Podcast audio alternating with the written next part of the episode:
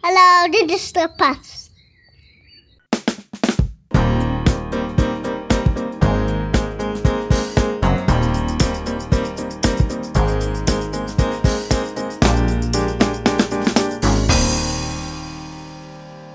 Ik had zo bedacht om vandaag iets te doen wat ik tot nu toe nog niet zo vaak heb gedaan. Namelijk rechtstreeks tot jullie praten. En volgens mij heb ik dat pas twee keer eerder gedaan, soortement van, bij het stukje over knobs. Ideaal voor jou, voor mij en zeker voor de luisteraars van deze podcast. En bij dat oude blogje wat ik heb voorgelezen. Dit blogje schreef ik op 11 juni 2011. En de reden dat ik dat eigenlijk niet zo vaak doe, is omdat het een beetje gek voelt.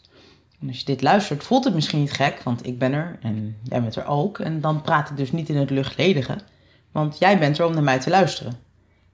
Maar dat doe ik natuurlijk wel een beetje. In het luchtledige praten dus. Want ik zit hier nu alleen in mijn kantoor tegen mijn telefoon te ouwehoeren. En dat voelt een beetje onwennig. So, I talk to myself. De meeste podcasts, of althans de podcasts waar ik naar luister, dat zijn vaak zakelijke podcasts of in ieder geval informatieve podcasts. En die hebben dan een gast of een sidekick waar ze tegen praten.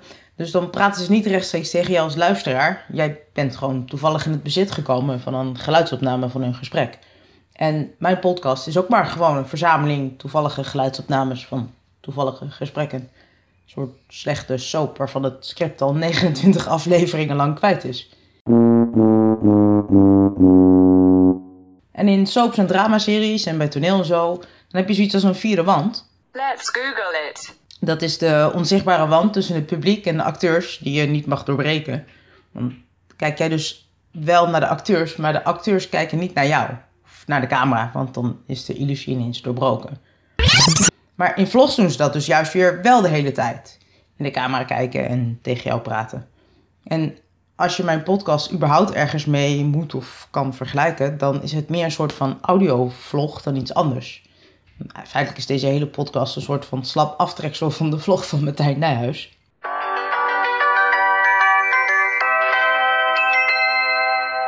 Dus doorbreek ik vandaag de vierde wand. Mm, Laat maar even weten wat je ervan vindt op eh, facebook.com slash strapats. Het heeft namelijk wel zo zijn voordelen, want dan is het ineens helemaal geen probleem dat ik geen jingle heb voor Mireille zonder bijnaam. Dan kan ik gewoon tegen jullie zeggen, oh ja, een tijdje terug stuurde Mireille mij dit. Hier. Wat denk je dat er staat? Geen idee. Daar staat sarcastisch. Oh! Dat moet jij kennen toch? Of bijvoorbeeld dat ik vandaag op Adformatie een stuk heb gelezen over het alles overheersende gefluit in reclames en dat daar geen fluit aan is. En dan denk je misschien, gefluit, gefluit, zou het nou echt zo erg zijn? Maar gelukkig hebben de dames en heren van Adformatie er ook een compilatietje bij gedaan, eh, waardoor je nooit meer hetzelfde naar reclames kunt luisteren. Ja. Vakantie, bijvoorbeeld voor heel veel verrassende cadeaus. Daar word je. Sommige is een crossover, een manier om best beoordeelde restaurants. Hulp, advies en ideeën. Heb je een goede website? Met je boeren... Zoals Tagliatelle con funghi. website van het jaar kun je hop. Ontdek het zelf en win een weekend. Steeds verrassend, altijd voordelig. Met de slimme appbediening van Somfy. Alles voor jou. Etels. Dus dat. Tot morgen!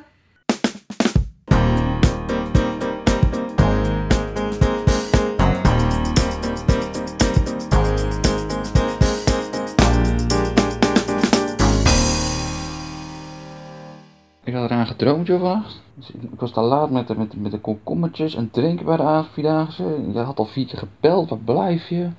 Ik op, zat in één keer recht op in bed. Nou, als dit de hel is die, die, die avondvierdaagse heet, dan staat nog wat te wachten de komende tijd.